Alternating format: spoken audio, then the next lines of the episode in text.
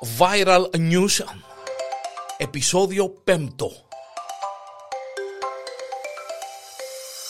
Είναι Δευτέρα. Και όπως κάθε Δευτέρα έχουμε τα viral news της προηγούμενης εβδομάδας. Θα ξεκινήσουμε όμως με ένα viral news που έχει να κάνει με τη σημερινή μέρα. Η σημερινή Δευτέρα δεν είναι όπως όλες οι προηγούμενες. Και αν δεν το ξέρετε θα το μάθετε θεωρείται η πιο μελαγχολική μέρα του χρόνου και είναι γνωστή ως Blue Monday παρακαλώ. Πιο συγκεκριμένα η τρίτη Δευτέρα του Γενάρη, κατά μία θεωρία, είναι η χειρότερη μέρα του χρόνου. Μάλιστα. Λέγεται πως αυτή την ημέρα οι άνθρωποι κατακλείζονται από αρνητικά συναισθήματα περισσότερο από οποιαδήποτε άλλη μέρα. Η αλήθεια λέγεται, ε, είναι και η καλύτερη μου Δευτέρα, αλλά όχι και η χειρότερη του χρόνου. Εντάξει, θα τώρα 17 μέρες έχει ο χρόνος ακόμα. Η θεωρία της Blue Monday προκύπτει από μια μαθηματική εξίσωση που γεννήθηκε στο μυαλό ε, ενός ε, ακαδημαϊκού του Dr. Cliff Arnold η οποία συνδυάζει παράγοντες όπως ο καιρός, τα χρέη, τον μηνιαίο μισθό, τον χρόνο που έχει περάσει από τις γιορτές των Χριστουγέννων, το χαμηλών επίπεδων κινητοποίησης κτλ. κτλ.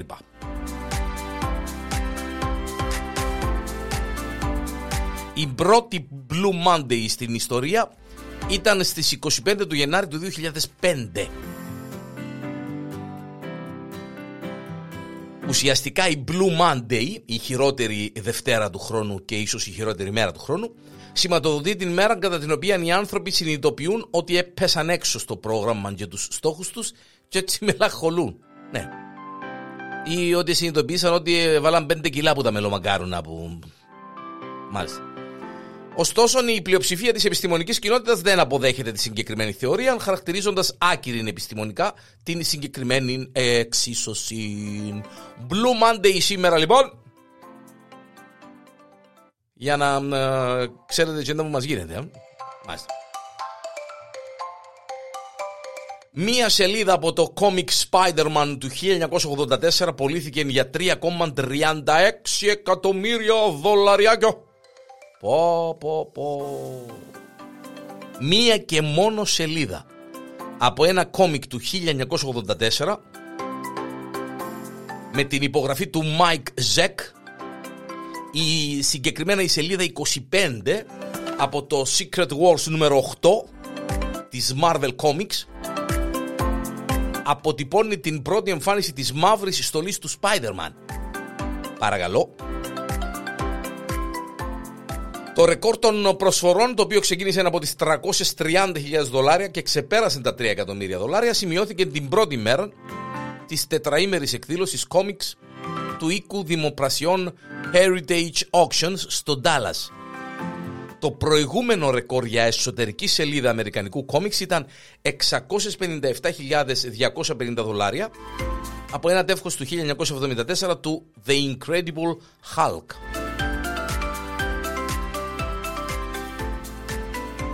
Επίσης, ένα από τα ελάχιστα σωζόμενα αντίτυπα του ντεπούτου του Superman, Action Comics νούμερο 1, πωλήθηκε παρακαλώ για 3,18 εκατομμύρια δολάρια, γεγονός που το τοποθετεί μεταξύ των ακριβότερων βιβλίων που έχουν δημοπρατηθεί ποτέ.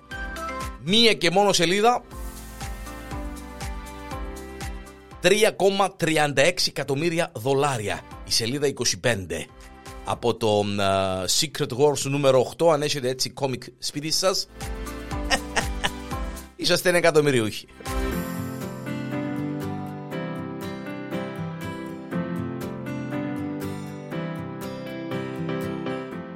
Και από τα κόμιξ ε, πάμε στο, ε, στο εμβόλιο. Να πείτε τώρα, λέει, εμβόλιο τώρα μες στο viral news. Εξαπατούσαν τις αρχές για να στηθεί στην ουρά των εμβολιαστικών κέντρων. το δαίμονα. 84χρονος Ινδός Μπραχάμντεφ Μαντάλ έκανε σε λιγότερο από ένα χρόνο, ακούστε το τούτο, 12 δόσεις του εμβολίου κατά του κορονοϊού για να αισθάνεται, όπως είπε, πιο δυνατός. Βρε δαίμονα. Καλά, αν δεν πέθανε, δεν πάθει και τίποτε. Ο συνταξιούχος ταχυδρόμος υποστήριξε επίσης ότι απαλλάχθηκε από τους πόνους που είχε στο γόνατο και υπέφερε ε, με αυτούς επί 8 χρόνια. Βέβαια. Μπολιάς του μπολιάς του εφιάν τζιμπών. Πλαστογραφώντας ταυτότητες άλλων πολιτών, ο ηλικιωμένος Ινδός έκλεινε ραντεβού για να εμβολιαστεί σε διάφορα εμβολιαστικά κέντρα. Μέχρι που τον έπιασε η αστυνομία. Ο 84χρονος κάτοικος της Μπιχάρ αντιμετωπίζει τώρα σωρία κατηγοριών όπως αναφέρει μάλιστα η εφημερίδα National Post είχε εγκλήσει ημερομηνίες σε διαφορετικά εμβολιαστικά κέντρα ο έξυπνος, ξέρετε, για ναι. Και μάλιστα δύο δόσεις του εμβολίου κατά του κορονοϊού τις έκαμε με διαφορά μισής ώρας τον περασμένο Απρίλιο. Βρε δαίμονα. Έχουμε ήδη βρει στοιχεία ότι έκανε 8 δόσεις του εμβολίου σε 4 περιοχές, δήλωσε στο BBC ο Ινδός χειρούργος Αμαρέντρα Πρατάπ Σαζί. Εθίστηκε στη εμβόλια. Δηλαδή έχει κόσμο που έθελε να το κάνει, τούτος έκαμε 12. Δύο αστυνομικοί στις ΗΠΑ, ε, ε, όταν το εθκεύαζα, νόμιζα πως ήταν παλιόν, ε, παλιόν viral, ρε παιδί μου. Και όμως, ε, παιδιά, 11 του μηνός ε, ε, έγινε τούτη η ιστορία και παραξενεύτηκα διότι τι τα παυρογέννημα τα Pokemon κυνηγοί των Pokemon. Θυμάστε πριν δύο χρόνια, τρία χρόνια, η ιστορία ήταν που κυνηγούσα Pokemon και σκοτώνονταν, κατασκοτώνονταν. Μάλιστα. Δύο αστυνομικοί στις ΗΠΑ που ετσινιούσαν Pokemon αντί να απαντήσουν σε μια κλίση για ληστεία ευουρούσαν τα Pokemon που πίσω τους. Και χάσαν τη δουλειά τους φυσικά. Οι Λούις Λοτσάνο και Έρικ Μίτσελ αναζητούσαν φανταστικά πλάσματα στους δρόμους παίζοντας ένα παιχνίδι στο κινητό τους τηλέφωνο όπως προκύπτει από δικόγραφα αλλά τα πλάσματα, τα, μην νομίζετε ότι είναι τίποτε ναι, ήταν οι χαρακτήρες Pokemon και όχι κανένας εγκληματίας. Η καταγραφή των συνομιλιών τους μέσα, στο μέσα στο αστυνομικό τους όχημα αποκάλυψε ότι είχαν δεχτεί την κλίση για βοήθεια από ένα κατάστημα στο Λος Άντζελες, αλλά ε, να πάμε τώρα στην ληστεία, ρε παιδί μου, την πραγματική. Μπορούμε τα Pokemon που πίσω τώρα να ξαπολύσουμε τις δουλειές μας για τις πελάρες. Ο αστυνομικός Μίτσελ ενημέρωσε τον Λοτσάνο ότι ο Σνόρλαξ είχε μόλις εμφανιστεί. Ο Σνόρλαξ είναι ένας χαρακτήρας Pokémon, έτσι. Αναφέρεται στα έγγραφα που αφορούν την αποπομπή τους. Για τα επόμενα 20 λεπτά περίπου έχουν καταγραφεί να συζητούν για τα Pokémon, καθώς οδηγούν σε διάφορες τοποθεσίες όπου τα εικονικά πλάσματα εμφανίζονται μέσω των κινητών τους τηλεφώνων. Φαίνεται η μόδα των Pokémon τώρα τους έπιασε τούτους και πορωθήκασαν αλλά ρε παιδί μου, ξέρω εγώ ρε Έπαιζε ένα ασύρματος και αμέ ληστεία, ληστεία στο τάδε, ξέρω εγώ, μαχαζίν και είπαν «Όχι ρε κοπέλια, τώρα έχουμε δουλειά, Ω, τώρα θα βουρήσουμε να πιάμε τον Σνόρλαξ». Το Pokemon είχαν γίνει μόδα το γύρω στο 2005. Μα περάσαν τόσα χρόνια ρε παιδιά, απαναγία μου. Με εκατομμύρια χρήστες κινητών να είναι κολλημένοι στις οθόνες της συσκευής τους αναζητώντας φανταστικά πλασματάκια. Τόσο δημοφιλές ήταν το παιχνίδι, ώστε σε κάποιο σημείο πολλές στρατιωτικές εγκαταστάσεις προειδοποιούσαν τα στρατεύματα για τους κινδύνους αν κάποιος παίζει το παιχνίδι σε στρατιωτική βάση ή κοντά σε διαδρόμους προσγείωση-απογείωση. Ε, φαίνεται τους αστυνομικούς, τώρα τους έπιασε το μεράκι, ρε παιδί μου, και ασχοληθήκαν με το παιχνίδι. Όσοι ξέρει. Είμαστε πάντα στα viral news στο επεισόδιο 5 εδώ στο Porencom. Και πάμε ε, τώρα σε ένα μοναστήρι γοτθικού ρυθμού το Ρωμαιοκαθολικό μοναστήρι Αλκομπάσα της Πορτογαλίας. Τώρα μου πείτε, ρε Διανέλε, γιατί πάμε στο μοναστήρι, το Αλκομπάσα; Στο Ρωμαιοκαθολικό αυτό μοναστήρι, λοιπόν, βρίσκεται η πιο στενή πόρτα στον κόσμο. Δεν με φορεί, δεν με φορεί, δεν με χωρεί μάλλον, δεν με χωρεί. 32 πόντους πλάτος. Θα τη δείτε αν προσπαθήσετε να μπείτε στην κουζίνα του μοναστηριού και έχει λόγο που φτιάχτηκε έτσι. Ακούστε. Από την ίδρυσή του το μοναστήρι συνδέθηκε με το τάγμα των Κιστερνιακών. Η Κιστερνιακή είναι μεικτό θρησκευτικών μοναστικών τάγμα της Ρωμαιοκαθαλικής Εκκλησίας γνωστών και ως Λευκή Μοναχή ή Βερναρδίνη. Από την αρχή της ίδρυσής τους πίστευαν στη σκληρή πειθαρχία, στη χειρονακτική εργασία και την αυστηρή νηστεία. Παιδιά. Στην είσοδο του μοναστηριού θα δείτε την επιγραφή «Σκεφτείτε ότι τρώτε τις αμαρτίες των ανθρώπων». Wow.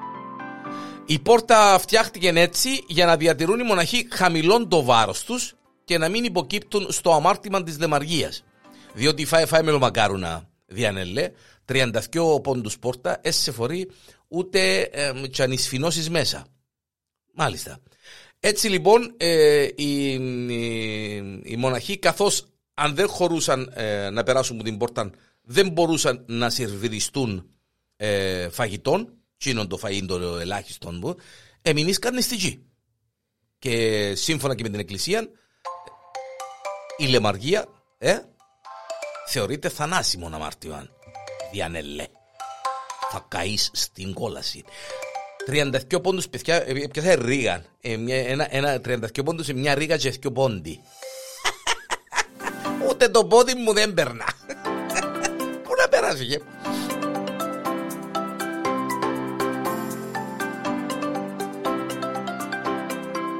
Πού βρίσκεται το πιο ακριβό αυγό Fabergé, Fabergé ε, στον κόσμο.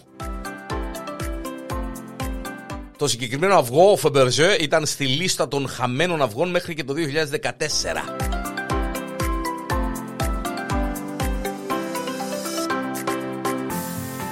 Ξέρετε το Φαπερζέ, τα αυγά, τα... Μάλιστα, μάλιστα. Τα Φαπερζέ, τα αυγά που ε, δεν έχουν μόνο αξιοσημείωτη αξία λόγω του κόστους των υλικών που χρησιμοποιούνται στη δημιουργία τους και των υπέροχων σχεδίων τους, αλλά και επειδή είναι τα τελευταία εναπομείναντα λείψανα μιας βασιλικής οικογένειας και ένας τρόπος ζωής που δεν υπάρχει πλέον στη Ρωσία. Τα χρυσά αυγά που δημιούργησε ο κορυφαίος καλλιτέχνης Πίτερ Καρλ Φαμπερζέ κατασχέθηκαν μέχρι και το τελευταίο και πουλήθηκαν σε αστρονομικές τιμές. Δεν γνωρίζουμε πολλές λεπτομέρειες για τους τωρινούς ιδιοκτήτες τους. Εκυριστήκαν και κινηματογραφικές ταινίες, γραφτήκαν και βιβλία για τον Ταφκάτα Φαπερζέ, τα οποία πουλήθηκαν υπό άκρα μυστικότητα από το καθεστώς Στάλιν σε ιδιώτες αγοραστές στις δυτικές χώρες. Μάλιστα, 8 από τα αυτοκρατορικά αυγά δημιουργήθηκαν για μέλη της ρωσικής βασιλικής οικογένειας, εξακολουθούν, σας παρακαλώ, να αγνοούνται μέχρι και σήμερα. Πριν από λίγα χρόνια ένας Αμερικανός αγόρασε ένα από τα αυγά Φαπερζέ. Είναι αυτά ρε παιδί μου τα είναι αυγών, αλλά δεν είναι αυγών αυγών. Είναι κατασκευασμένων αυγών με επίχρησο διαμαντένιων κτλ. κτλ. Πρέπει να το είδετε σε καμιά κινηματογραφική ταινία. Το λοιπόν, πριν λίγα χρόνια λοιπόν, ένας Αμερικανός αγόρασε ένα από τα αυγά Φαπερζέ, δίχως να γνωρίζει την ιστορική σημασία του. Στοχεύοντας απλά στο να λιώσει των χρυσών και γενικά το αυγών ώστε να επαναχρησιμοποιήσει τα υλικά όπως αρέσκεται.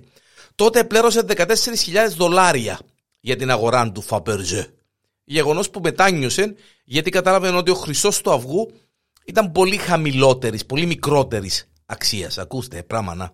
Αν μα θέλει, θέλησε. Ο άντρας ανησυχούσε ότι έκαμε έναν κολοσιαίο λάθος που του κόστησε πολλά χρήματα. Εντάξει. Σε μια στιγμή απόγνωσης, ο άντρας γκούγκλαρε τις λέξεις αυγό και βασερόν Κωνσταντίν, λέξεις που ήταν χαραγμένες πάνω στο αυκόν το δικό του και έμπεσε πάνω σε έναν άρθρο μιας βρετανικής εφημερίδας.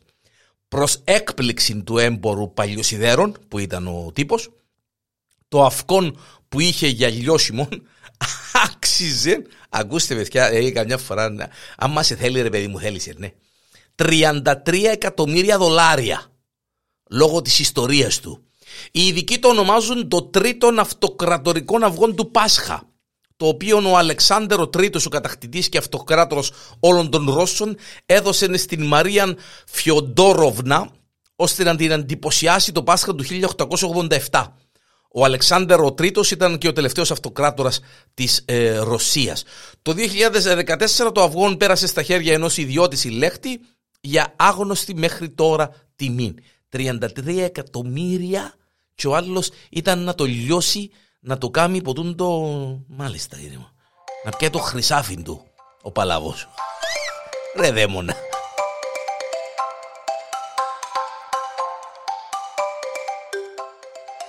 Η Γιάχελ ε, Κόχεν Άρης από το Ισραήλ. Η κοπελούδα είναι όπως την Μπουρέκ. Είναι μοντέλο και έφυγε σε τηλεοπτικές εκπομπές, σας παρακαλώ, για να καταγγείλει μία συγκεκριμένη εταιρεία η οποία κατασκευάζει κούκλες για σεξ, για τάχτηριδι. Τάχτηριδιακές κούκλες. Ναι ρε παιδί μου, που είναι κούκλες που ε, όπως τα μοιάζουν με πραγματικές γυναίκες ας πούμε, έτσι, σε κανονικές διαστάσεις, στήθη, πλάτη, μέση κτλ. Η κοπελούδα η Γιάχελ Κόχεν, Άρης, κατηγορά την συγκεκριμένη εταιρεία ότι οι κούκλες που κατασκευάζει Ακούτε ρε παιδιά προβλήματα πως ο κόσμος, όχι μπελάρες Βασίστηκαν πάνω στα δικά της χαρακτηριστικά και πως θα έπρεπε να την αποζημιώσουν γιατί δεν ζητήσαν τη συνένεσή της. Μάλιστα. Η κοπελούδα γνωστό μοντέλων και influencer παρατήρησε ότι υπάρχει τεράστια ομοιότητα ανάμεσα σε αυτήν και κάποια μοντέλα της εταιρείας που κατασκευάζει για να κάνει ο αρσενικός κόσμος αγοράζει τα ρε παιδί μου και άνθρωποι που είναι μοναξιασμένοι, που είναι μόνοι τους που δεν έχουν γυναίκα με παιδί με σιλί και θέλουν να κάνουν τάχτηρη που και που αγοράζουν μία από την κούκλα.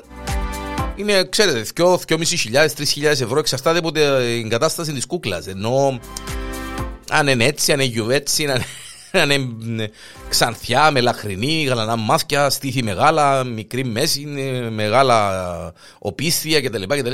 Είσαστε μεγάλα μωρά, και τα τούτα. Η κοπελούδα είδε ε, τη μία κούκλα ε, που της έμοιαζε ε, καταπληκτικά όταν ένας follower της έστειλε της μία αναπρεπή φωτογραφία με τον ίδιο και την κούκλα. Και είπε της, κάμνω τάχτηρη μαζί σου, κάπως έτσι ας πούμε η κοπελούδα πιάντα στο κρανίο. Ε, πιάντα επίρεντα στο κρανίο. Η ομοιότητα είναι τόσο μεγάλη, μάλιστα που έναν εκγενετή σημάδι κάτω από το στόμα της υπάρχει και στην κούκλα. Δηλαδή πρέπει τα κοπέλια του που, κάνουν, την, που κάνουν τις κούκλες να πια φωτογραφία της κοπελούδας, η οποία είναι μία μπουρέκα, Ισραηλίτισσα, μελαχρινή, μεσογειακή κτλ. κτλ. Σε τηλεοπτικά σοου που εμφανίστηκαν, δεκάδες τηλεθεατές κάλεσαν και είπαν πως η εταιρεία προωθεί τη συγκεκριμένη κούκλα με προσωπικά της βίντεο από τα social media που διατηρεί. Δηλαδή τέλεια, κάμαν το τέλεια, ας πούμε. Ε, και η κοπελούδα κινείται νομικά, αφού όπως δηλώνει, κάνει της ζημιά στο προφίλ της και ζημιώνεται και οικονομικά. Διότι η εταιρεία θησαυρίζει ενώ ο Τσίνι δεν έπιασε σελήνη.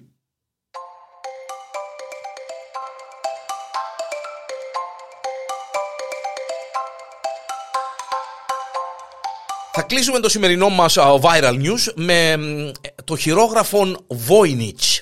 Το χειρόγραφο Voynich, θα κάνουμε ειδικό podcast για το χειρόγραφο Voynich. Να σας πω ότι μέσα στην βιβλιοθήκη σπάνιων βιβλίων και χειρογράφων του Πανεπιστημίου του Yale βρίσκεται το μοναδικό αντίγραφο ενός τόμου 240 σελίδων. Το βιβλίο ονομάζεται Χειρόγραφο του Voynich και οι λέξεις του είναι ακαταλαβίστικες ακόμα και για τους σύγχρονους ερευνητές. Είναι το βιβλίο που δεν κατάφερε να θκευάσει κανένας μέχρι στιγμής. Χρονολογήθηκε στο 1420 μετά Χριστόν ενώ τα περίτεχνα σχέδια του και η γραφή του ακόμα δεν μπορούν να δώσουν κανένα σημάδι για τη θεματολογία του κειμένου. Πρόκειται για ένα βιβλίο γρίφος. Έναν από τα διαχρονικά μυστήρια της ιστορίας αφού κανένας δεν μπορεί και δεν μπόρεσε να καταλάβει τι γράφει. Μείνετε stand-by γιατί πολύ σύντομα θα έχουμε ένα podcast για το χειρόγραφο Voynich, το βιβλίο που δεν κατάφερε να θκευάσει κανένας. Ήταν τα viral news εδώ στο Porn.com.